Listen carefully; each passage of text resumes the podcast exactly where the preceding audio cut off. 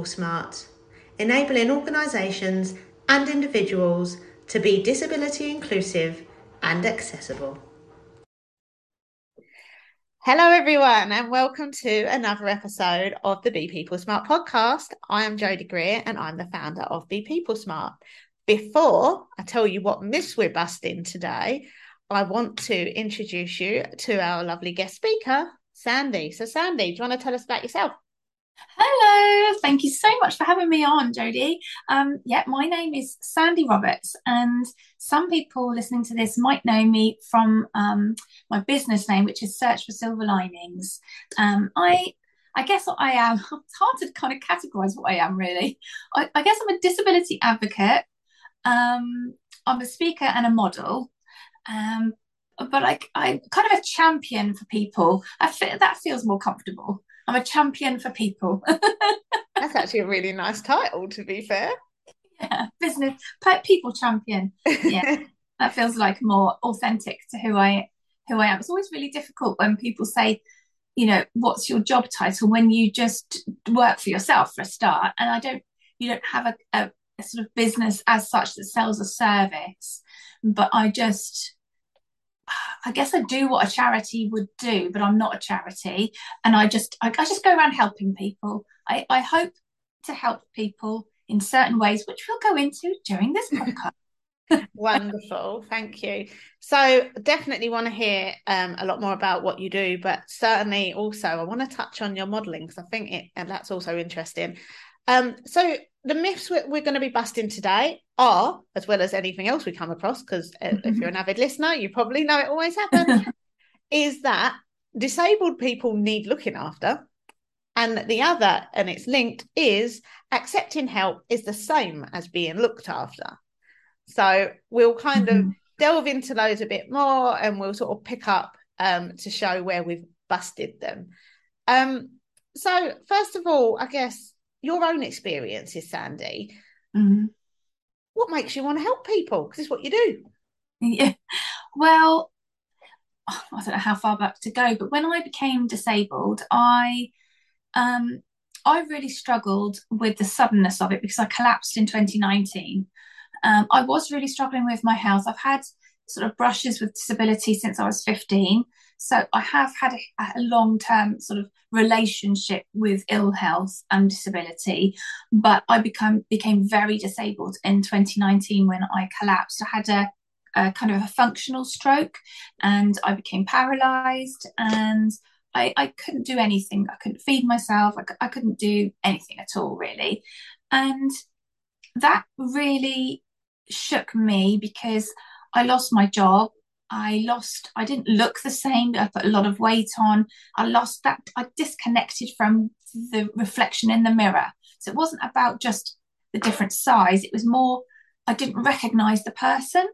And um, I wasn't able to, at that time, find a purpose for my life because all the all the measures for being worthy were taken away from me at, as I believed at that point. I couldn't work, so therefore, what good was I there? I couldn't contribute to the household because I couldn't do anything. I felt like a complete and utter burden because of my internal ableism that was very, very um, strong at the time. Felt like I was just a burden to my family. So I didn't think I was actually contributing anything in that way. I didn't look in any way like I used to. I was newly married, I'd only been married about three months. So I kind of felt like my poor husband, in my in my terminology, my poor husband married this version of me, and then he'd ended up with this other version who was nothing like the person he'd met and fallen in love with. And I just felt completely lost and empty, like there was nothing left of me that like I'd been hollowed out really. And because of that, I, I I decided when I found a way back from that. I found I found briefly, I found that there was a moment in my life, kind of a spiritual moment, I guess, where I thought I I have been blessed with with life force. I'm still alive. I need to use that for the purpose of helping somebody else because that is going to be my new way of of seeing the purpose of my life because it's no longer any of those other things. And i don't know what shape that's going to be or how it's going to take effect but that's going to be what i'm going to do. I'm going to take all of this really awful horrible stuff that's happened to me and i'm going to turn it around to fuel my efforts to rebuild myself as as a different version that because I, I realized in that process that although I thought I was solid and filled up with with purpose, they were just they were just you know names on empty bricks. They, those foundations weren't real, um, and that was going to fill myself with with solidity. And then I was going to take all of that and I was going to say, right, okay, I'm going to try to impact the world in a positive way. And that is what I'm going to do with this life force that I've been left with because I'm lucky to still be here. Many others aren't, and I'm not going to waste it. There was a kind of this moment. And when that happened, I really thought, I don't want anyone else to feel like that. I don't want anyone to, else to feel like they're not worthy. And a lot of the things that I felt like that, a lot of the reasons I felt like that were, were lies I'd told myself or lies I'd been told by the world. And I think I want to educate and help and support people to, if they're struggling on whatever part of the journey they're on, um, to, to feel less alone, to feel supported, to feel that there is a, a way out of feeling that way. And I might not have all the answers, but I will help them find the answers and that they will always have a friend in me.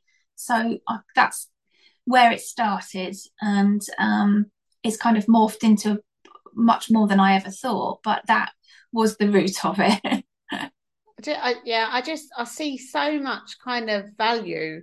Um, I feel like you get value out of this as well, but I see so much value that, to that for other people. Um, and you know, thinking about your journey and how you can help other people and the, the resilience in that i think it's also important that it's okay for people to recognize that they might react differently to a very similar situation to you know what somebody else has. Yeah. Because you know our resilience as individuals and it can all depend on our own outlooks our personal experiences pre and post and so on. Mm-hmm. um and it, so it's not about you know gauging yourself against someone else. It's just no. about helping you isn't it? Yeah.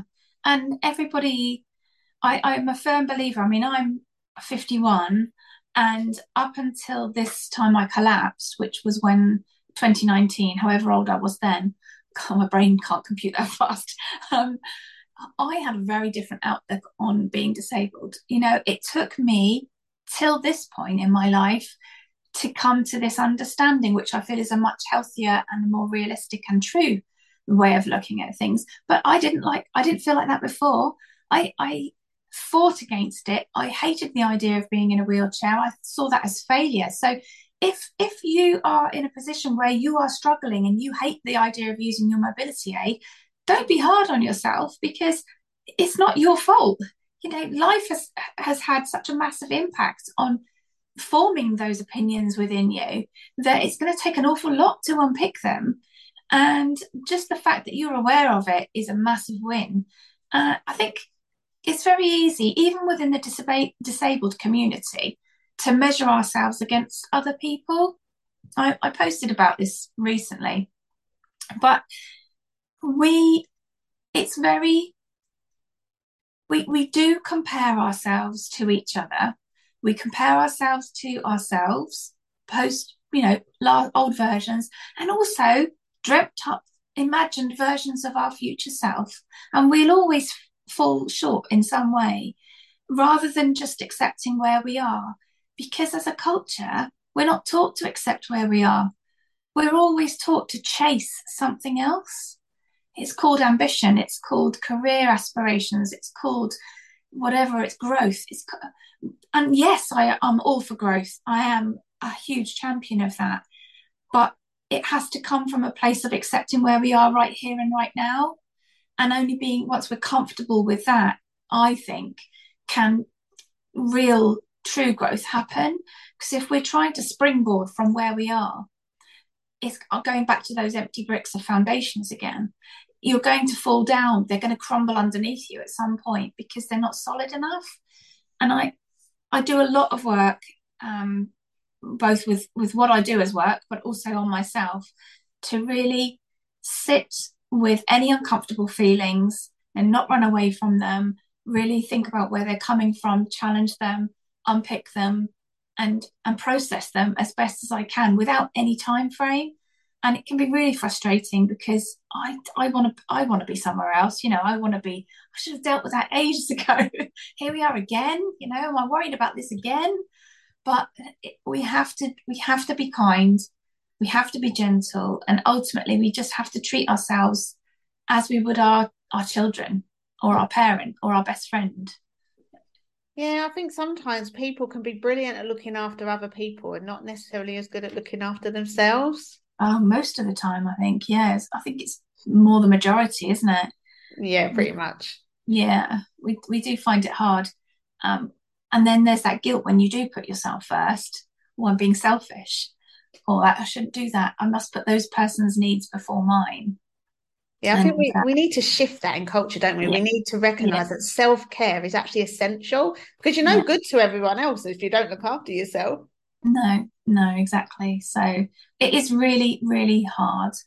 Um, and the majority of the time, when you when I speak to people, they've already had a lifetime of experiencing things in a different way with a different perspective. And if it's women, they've usually put everybody before themselves. You know, their family, their parents, their children, their friends, their husband, partner, everybody comes before them. Even, you know, down to tiny things like when you're dishing up dinner, I bet you, I bet you, you put your mum themselves out last. The husbands and the children's will go out first, or the children's and the husbands, or whatever, and then theirs will go out last. I bet you they don't put their. That's the best. That's the best crispy chip there, or crispy roast potato. I'm going to have that one. They'll pick their favourite in the family, and they'll give that roast potato to their favourite.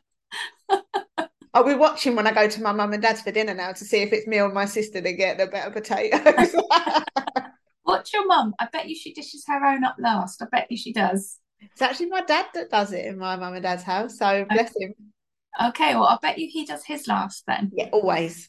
Yeah. Always. Bless yeah. him.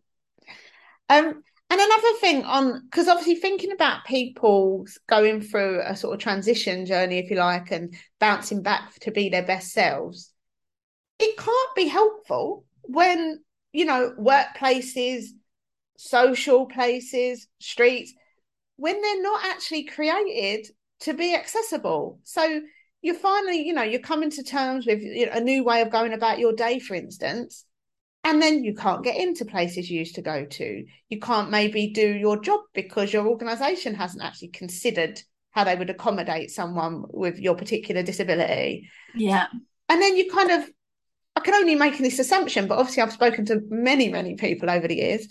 Um, but it's like you get another kick because you were, yeah. you were you were getting there, you know, you were starting to see the you know yeah. light, and then you feel like you sort of got slapped again. Yeah. So um, you, you suddenly think, well, my money's not welcome here, um, or I'm not I'm not welcome here. Is usually the first thought. Um, and you do feel like a second class citizen you feel segregated and it is it's these micro fractures i talk about that a lot these tiny little things that in and of themselves might not make that much difference. But when you have them day in day out over a lifetime or or a period of time they do have a big impact on you. They start to wear you down. And i i see the lack of access as the last segregation we have in the in this country. You know, we don't we don't force any other minority group to use a different toilet or to use a back entrance that's really grubby or um, to pay extra for the same as someone else's gets for this you know we don't do that we don't make somebody sit outside a shop we would never make a minority group say you you can't come in the shop. I will send myself in instead of you, and I'll go get that for you. But you have to, you're not able to come in because we've decided that you're not coming in effectively.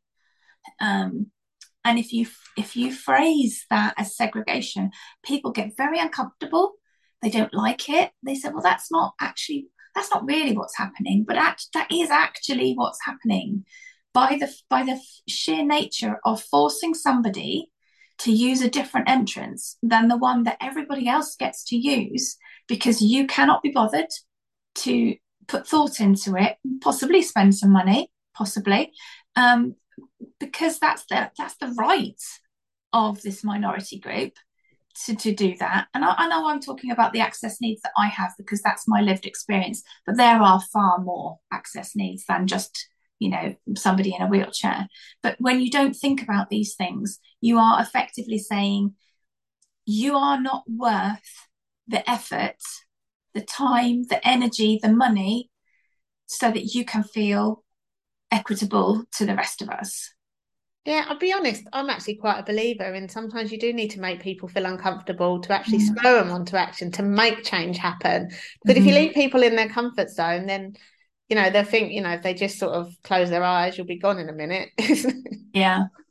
It's yeah. not fortuitous, right? It's not going to get you what you know, not, not just you, but I mean the world, what we actually yeah. need um, to happen. So I think that's that's really important. Um, and c- kind of linking into that, then I want to come back to, I guess, the first um, myth we talked about, which is about disabled people need looking after. Yeah. Um, because of course, certainly, you know, a, an awful lot of disabled people are very, very independent. Um, some do need care. So I just want to get your thoughts on that this myth that disabled people need looking after?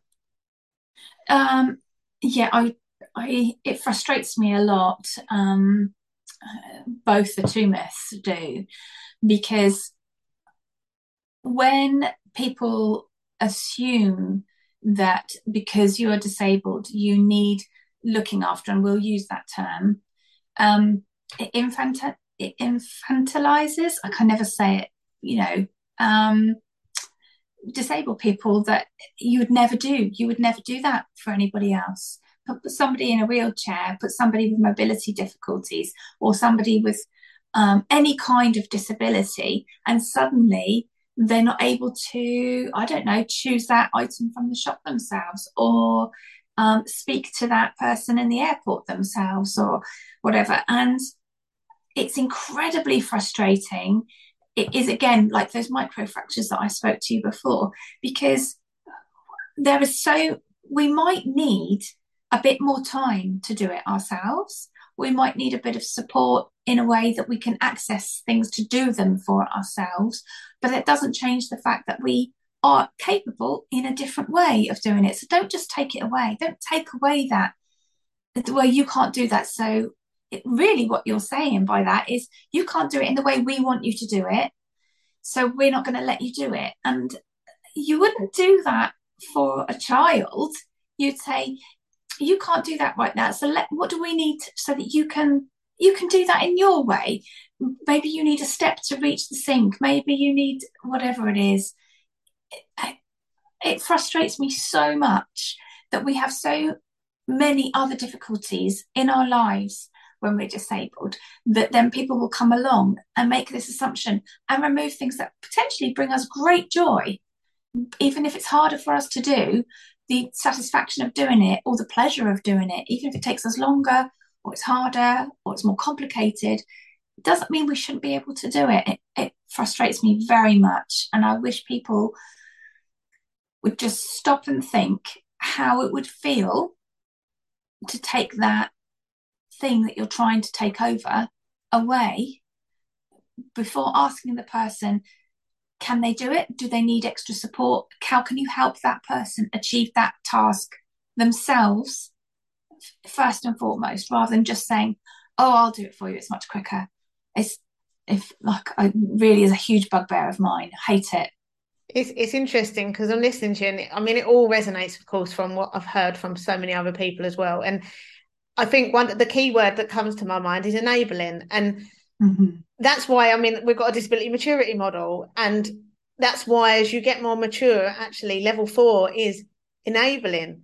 because yeah. you know that that's what it's about. It's about enabling anyone to be able to literally go about their business to have an equitable experience. Yeah. Um yeah i mean it's 2022 i just you really need to shake this up. Yeah but it's not so and i don't even think the majority of this country knows what enabling means. No, definitely. If I was to go sat, sat at a bus stop with a bunch of people and say, I need you to enable me to, you know, go about my day, they'd all look blankly at me, I'm sure. I, am sure 80% of them would look blankly at me and say, oh, I don't really know what you mean by enable you to do it. Help you do it, do it for you is what they think. And I, I that's the change. We need to educate people to understand what enabling means. We don't have that at the moment. Yeah, and it's interesting the other stigma, which comes back to the other myth, which is, you know, accepting help's the same as being looked after. Because, I mean, as an example, um, I don't have a disability. Um, I'm, I'm, I'm not very tall though. So, yeah. you know, if I go into a supermarket, I can't reach stuff on yeah. the top shelves. So I have to ask someone to help me get it. Yeah. And that's just, you know, it's just bashed off. It, it it's the norm, uh, yeah. you know, inverted commas. It's, and someone will get it for me. But when that individual is disabled, there's almost this charitable attitude behind it, which I find bizarre because myself and, you know, maybe this man in a wheelchair behind me we're actually in exactly the same position asking for the same assistance. Why, yeah. why the different outlook? Yeah.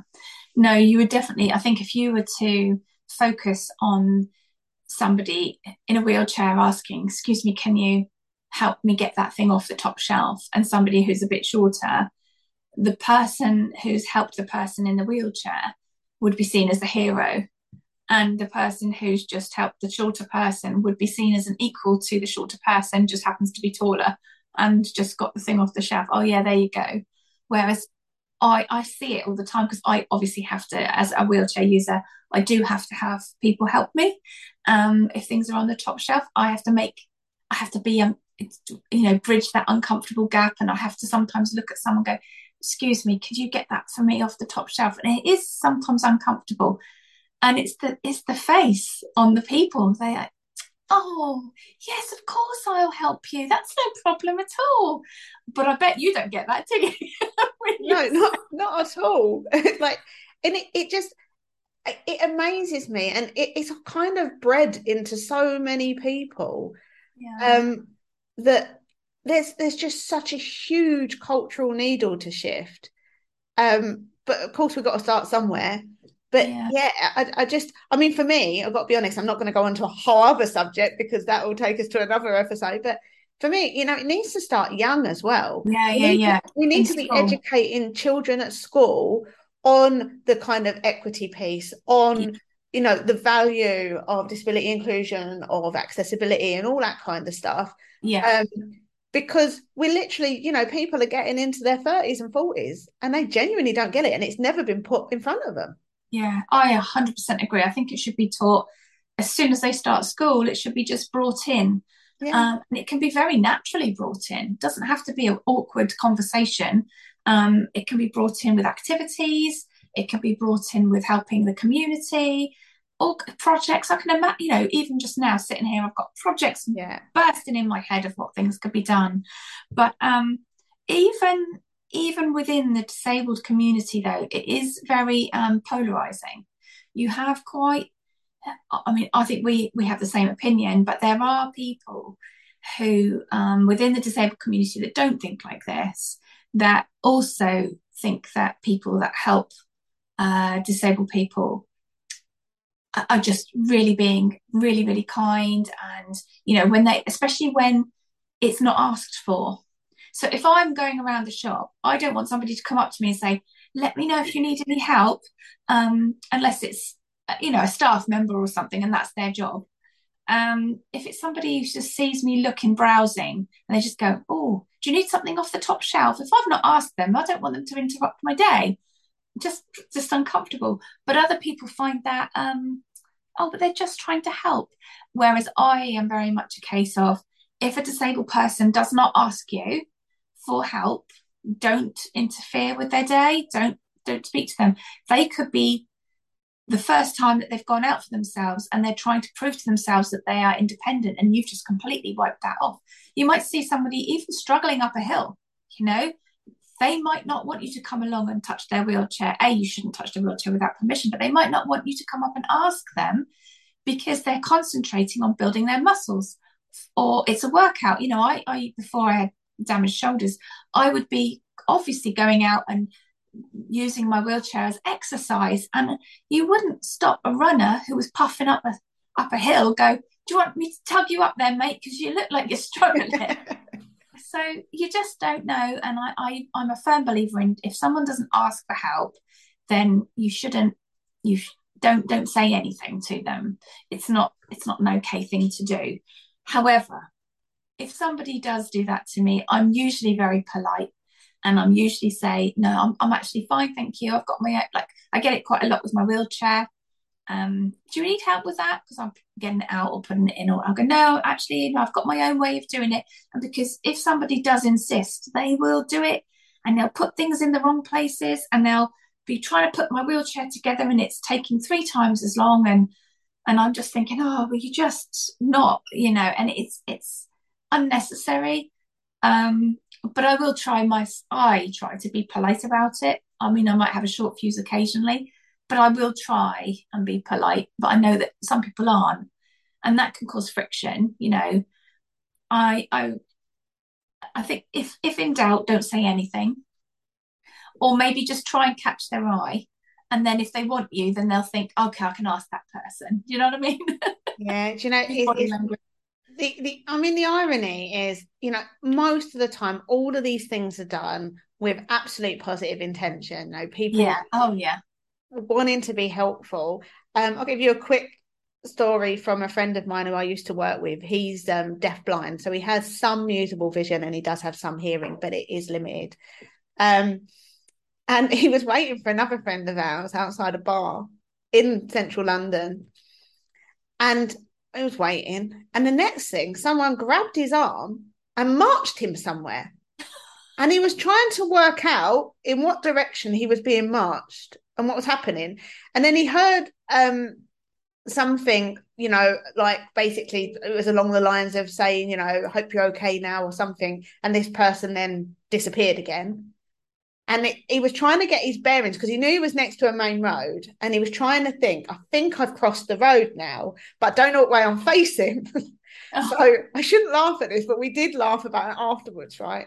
So he's like i'm not sure what way i'm facing where do i go? The next thing he can hear um, his name being called and then the friend appeared next to him. And he said oh, i thought we was meeting outside the bar.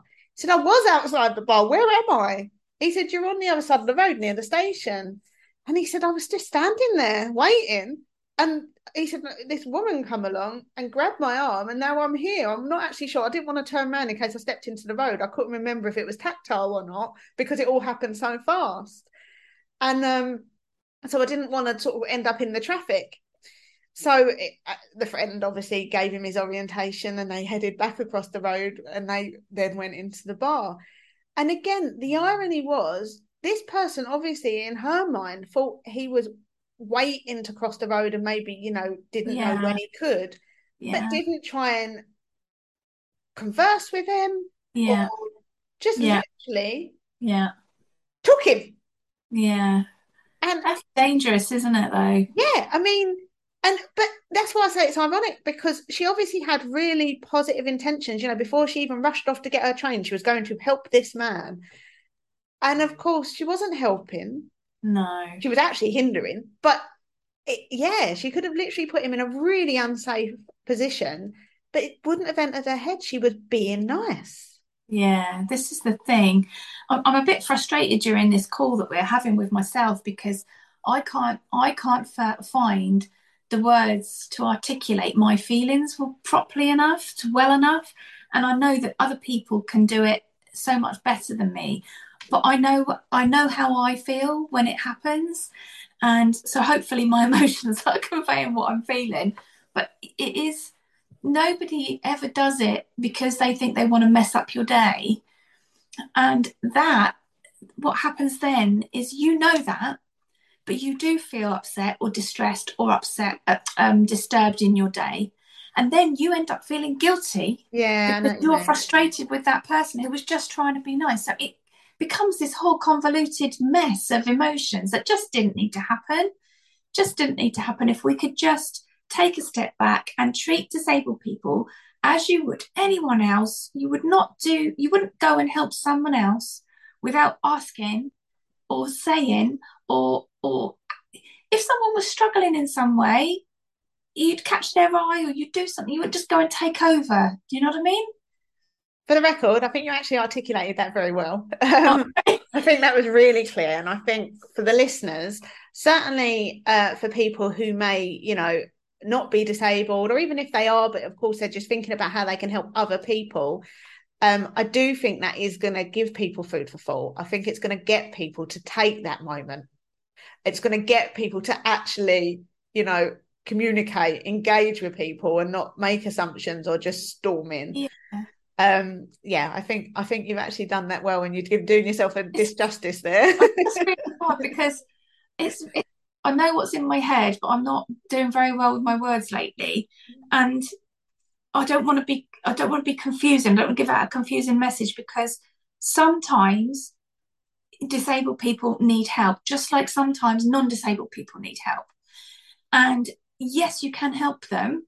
It's not like you should never help disabled people, but you should just be aware that you shouldn't force that help upon them. Don't assume they need that help and don't take over yeah it's just how you manage that situation is the important thing so that you don't make that situation worse for them because just because here I, I think i'm finding myself just because a disabled person looks like they are taking longer or doing it in a more difficult way doesn't mean that they are actually struggling they might not be so try and and be sensitive to that and maybe catch their eye or just in some way use body language rather than just assuming. Or if you do want to say, Do you need help? Say that and then just respect it. If they say, No, I'm fine, thank you, that's fine. You know, because I've had people not do that. I've had people not say to me, Do you want help up the hill or whatever? And I've said, No, I'm fine while I'm huffing. And they're like, Well, she obviously does, and she's just being polite. And they've manhandled my wheelchair. And I you know, people say all the time your wheelchair becomes like an extension of your body. And I really don't like it. And especially with COVID and everything and all the things that go, I don't want people touching my wheelchair. And then they just leave you. And then you don't know that they've just taken their hands off of your wheelchair. So then you're not sure whether you're meant to be pushing or, or whatever. So it does get a bit complicated. So just be sensitive, treat people who are disabled just as you would somebody else. Joe Bloggs in the B and Q car park. Do you know what I mean? I'm actually grimacing um, at the fact, even when you said you didn't want help um, someone literally took control of your wheelchair. I, yeah, mm. yeah. Even though I've got to be honest, it's not actually news to me, and I've heard so many similar yeah. scenarios. And we've got um, these are all free resources, so I'm not actually marketing this. We've got personas um, within Be People Smart that people can use, and the reason our personas, I believe, are actually really powerful is all of them. So there's what five, or actually there's six, but one's technically based on me. Um, so there's there's five personas that have got different disabilities and life experiences and so on. But they're literally all created from real experiences of real people that I'd met um, over the years. And so it's funny because I know that, you know, one person's made up of like about 14 people or whatever. And there's little, you know, bits been um, pulled together. But for instance, we've got um, Clara, she um, is one of our personas and she's got dwarfism and she uses a, because she gets a lot of pain, she uses a, a mobility scooter. Mm-hmm. And so all of her stories, as I say, these these have all come from real people, but she'd literally had people when she's tried to reach something rather than offer in help or to get it for her for instance you know or you know offer to do that i've literally lifted her off the ground oh. an adult lifted her off the ground to help her reach okay. um and i mean this these as i say these are all real stories that i've heard and so on um which is just bizarre to me because one, obviously, this is an adult you're talking about. It's just really, Yeah. really inappropriate anyway. Yeah. But even with a child, not to do the comparison, but even Yeah. child, you don't go to somebody else's child you don't know No. and do that, you know. So, No. so like, and, and we're talking adults here. Yeah. And just as another comparative, um, there's another story in you know Clara's world around how actually the way she's engaged with when she's on her scooter as to when she's on her feet are very different. Um, both can have positives and negatives, but it's it's literally like people see one person when she's standing and they see another person when she's using her mobility aid. And again, like it, it's the whole thing about some sort of beacon uh, being there rather than people just sort of going, oh, look, there's that woman over there, you know? Yeah. It, yeah, it, it, it, I, I still find it hard to fathom, if I'm honest. And, and I know I've been wrapped in this world for a really long time, but it's a human being. Ultimately, Yeah. it, they're just a human being who may do things differently to you, um, but people can react in some really strange ways. Yeah. Yeah. And and then they think, well, I didn't do it for her. I enabled that lady to get it for herself. But it it, it um that's one of the things that I find really difficult. And I I I mean, I'm sure I'm not the first person to have said it, but as a wheelchair user, the amount of times I've had people say we'll carry you to places. And, and if it's in a, a, a close friendship group or something where that is is kind of more appropriate, then that's fine. But when it's a doorman, you know, or, or people at a venue, I'm like, well, would that be okay if you were fireman lifted to your seat in the theatre or whatever? Would you be comfortable in front of everybody having that done? Would that make would you feel uncomfortable about that? Would how would you feel about being being carried by or even not fireman lifted, but carried, you know, like a child in someone's arms? Would that make you feel uncomfortable? Would you feel like you were being put on show a little bit? Would you feel the centre of attention? Would how would it feel? Because it doesn't feel any different to us because we're having to have it done. And we would really like to just access that venue quietly and unassumedly, just like you. So that's what we're trying to do. And you saying, oh, we're accessible apart from this one step, but we carry you in, doesn't help actually. So yeah, that that I don't like it. I don't like that. I, I, I'm just loving all this sharing because I just I really do think these messages are so helpful. Um, and of course, I know you've got other audiences that you you share with, and I think that's also really powerful. Um, talking of powerful, not all local audiences are they, Sandy? no. so somebody's a little bit of a well, I'm going to say TV star because to me, anyone who's been on the telly is like, you know, you're a TV star. But you have been on the telly, haven't you? Uh, yeah, a few times now. Yeah, a few times. but I have recently, yeah, I've been on um, ITVs this morning.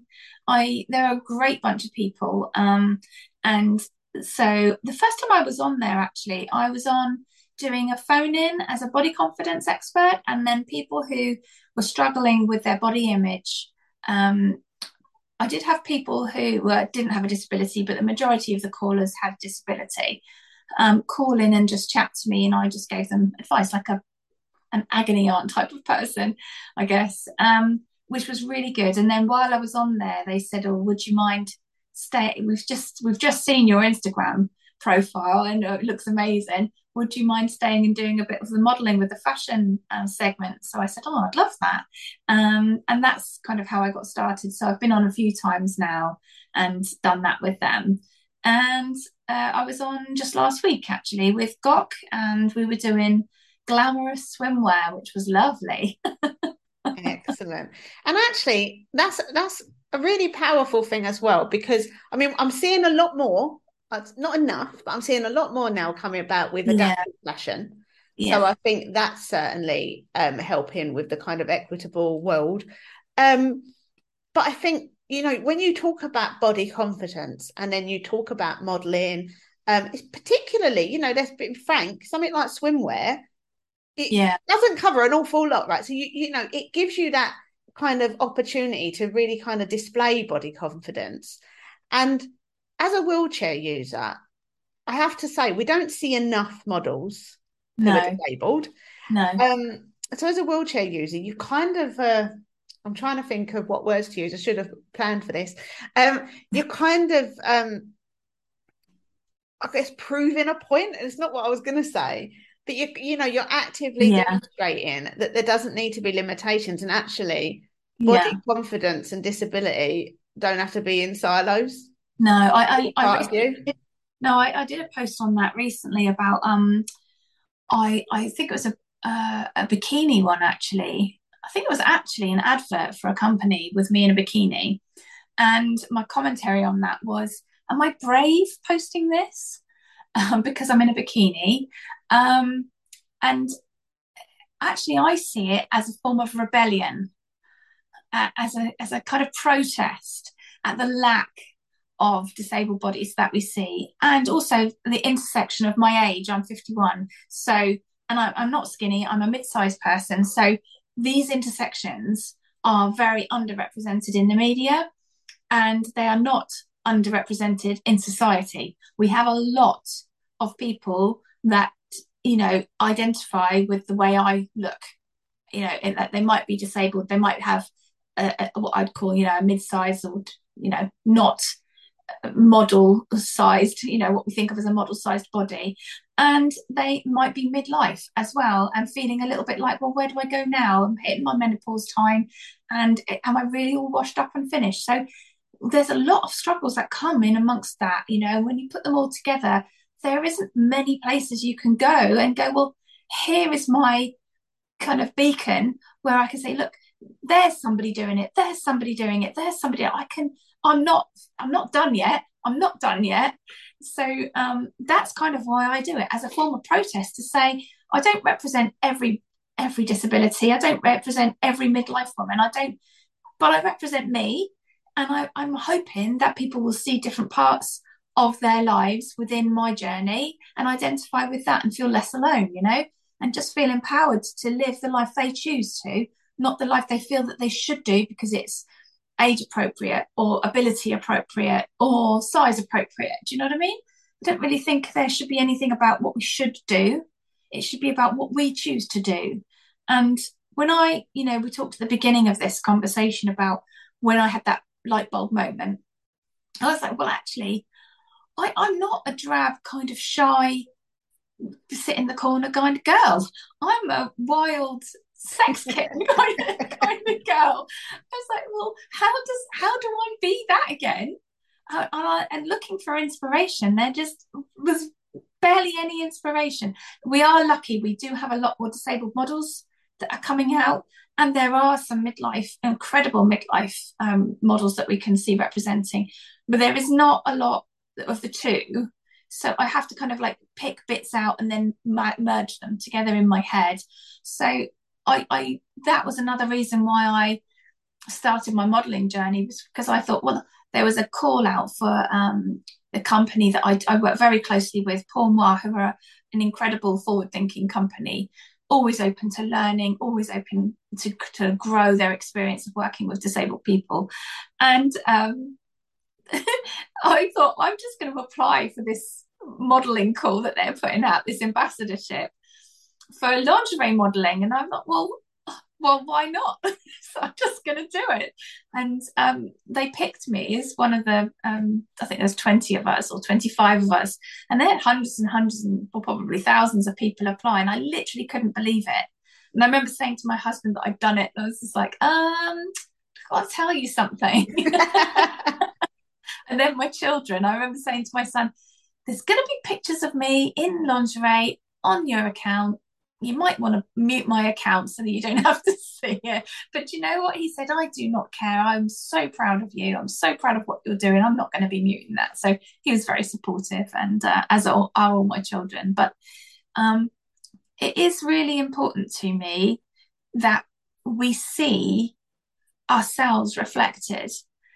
And I think there needs to be an awful lot more of it. And I am actually working in the behind the scenes on some really big projects to change the amount of people that we see in in wheelchairs or sitting down not just adaptive fashion because there is definitely a, a, huge place for that but also taking fashion that's already out there in the high street and just saying what is and isn't suitable for wheelchair users.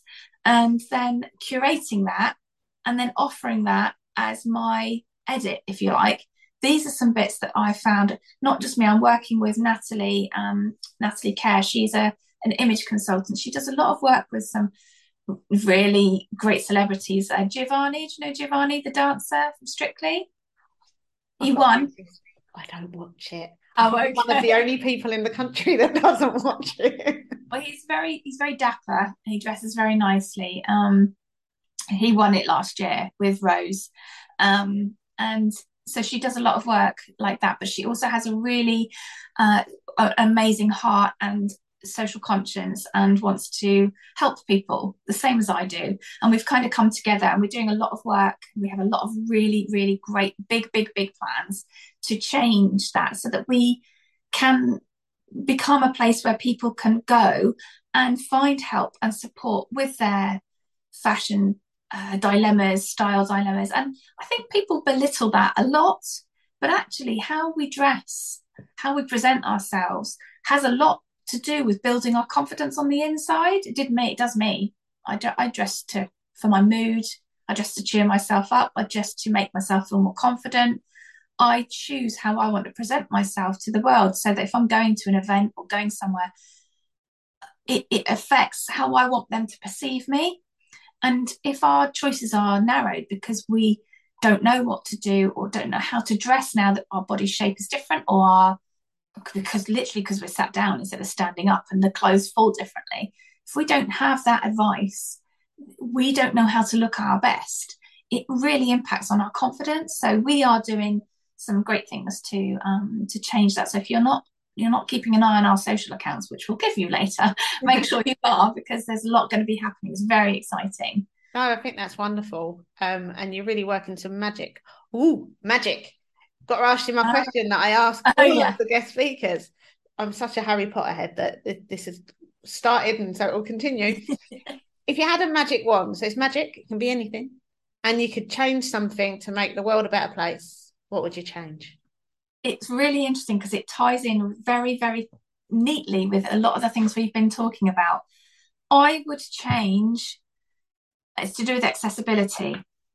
I would change people's minds so that when they are out, they see with a with a lens of accessibility. So they go in a shop and they go, oh, there's a step there. We need to change that, and that changes their heart so that they go, that needs to change. We'll, we, we will change that. So if we can change people's vision and their hearts, the world will become an accessible place and we'll no longer have to check if a venue's got a toilet we can use or even if we can get in and what we can use the same doorway as people we can sit in the same seats as people we can have our friends with us when we're sitting in those seats so uh, that's what i would do i would make people's perception of the world, I'll give them an extra sense. You know, look, we've got the five senses. Yeah. I'll give them an extra sense so they could see what we need as as a disabled community, as people with additional needs, see those things, not just in their own little bubble about, because people don't know until they experience it themselves. I would change that. I love that. Giving everyone the superpower of accessibility yeah. vision. Yeah. That's brilliant. And you know what? It actually makes me feel good because I'm notorious for going anywhere, even if I'm having drinks with friends and things. I'm always commentating as we go through, even through streets, but when we go into buildings about the accessibility. My phone, even on social um, events, gets full of you know pictures where I'm like the goods as well, so the good stuff, but yeah. certainly the not so good stuff and the really bad. Um, yeah, I feel like I have a superpower now. I have accessibility vision. Yeah, yeah, good. That's good. Well, bottle that and sell it. well, yeah, oh, we need that magic wand so it can get waved, definitely. Yeah. Um, you've shared so many really, you know, great things, and you've been really open. So thank you for that as well. Um, what would you really like people to take away today so they can actually start making positive changes? Um, well, we didn't talk about the second myth. So I would say two things really. When when people are accepting help, they're not being looked after. That was my second myth. Um, just because you are accepting help doesn't mean that you are needy. You know, we internalize that, don't we? We think that we're being needy. Because I think if you look at a business, people will have support staff in that business. And that doesn't make that sh- shop manager or that factory floor manager less capable of doing their job because they have support staff.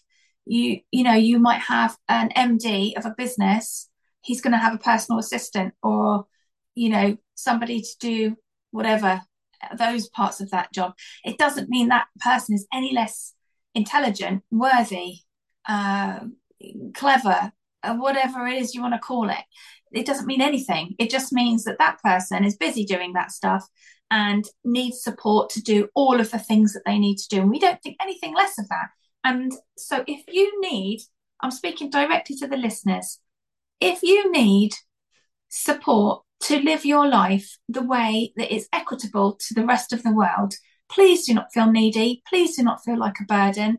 All you are is the flipping MD of your life, and you've got a, a truckload of support staff helping you run your business, and you are acing it. that is such a perfect quote. I love that. Um, you're going to blatantly be seeing that in um, quotation marks when the episode goes out, maybe even before.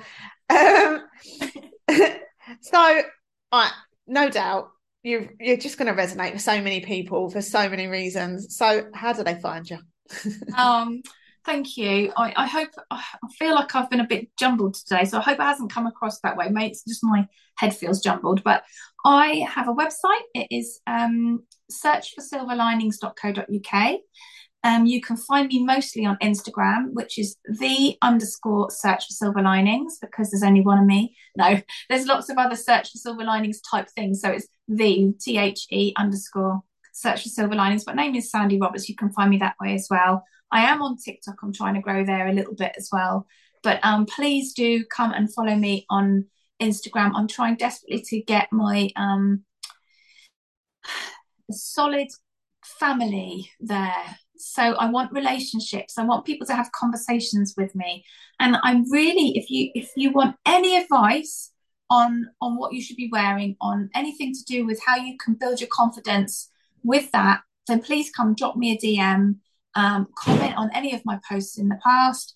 It will absolutely help me with going forwards because that's what we will be building a community where I hope to become a resource if you have a problem with i don't really know how to dress for that or i don't really know how to dress for my body or i'm uncomfortable with this i become the first person you think of there will be a name for it at some point but it's too early days sandy's going to help you with that sandy and natalie know what they're doing we'll go there and they'll help that's what i'd like I, I think lots of people are going to like that. So you now know how to find Sandy and certainly to get involved and you're welcome to have a conversation. I mean, from I agree. You, when it comes to networking, it, it's not about names on a list.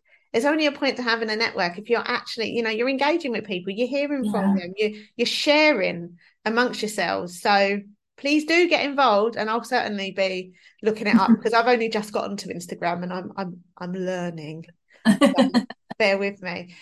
Thank you so much, Sandy, for well, hey. the time for coming along, for being part of this, and for being so open and for sharing.